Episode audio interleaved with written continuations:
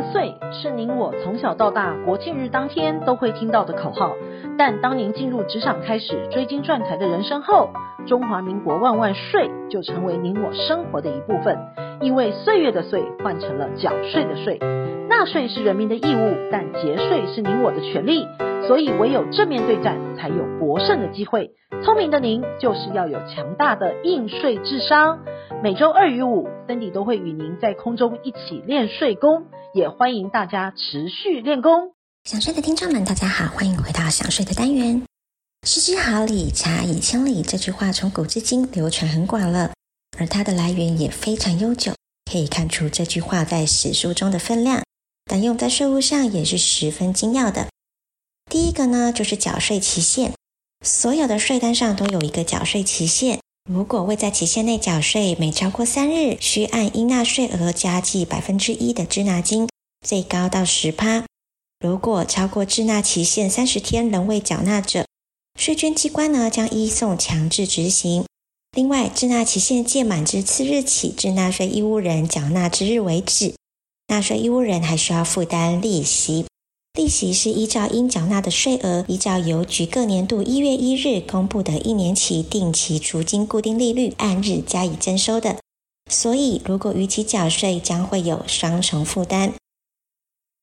第二，申报期限。我们的各类税收有分为主动申报及免申报，由国税局核定税额发送税单，像是综所税、房地合一税、土增税、契税、遗产税、赠与税等，都是有法定的申报期限，但若是地价税、房屋税、牌照税、燃料税等，都是由税局主动寄发税单给纳税义务人缴交，是不需要申报的。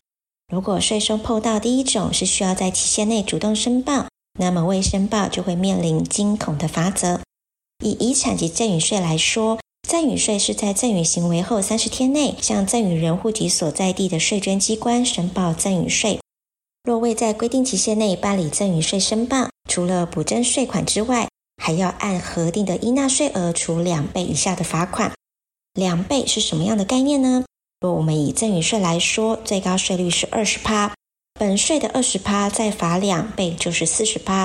二十加四十加总之后就是 百分之六十。 您要想想，如果赠与税的净额已经扣除免税额是一千万，那你的税额加罚锾就是六百万。听到这金额是不是十分的惊恐啊？所以一定要重视每一项税收的申报期限。第三个呢，就是变更期限。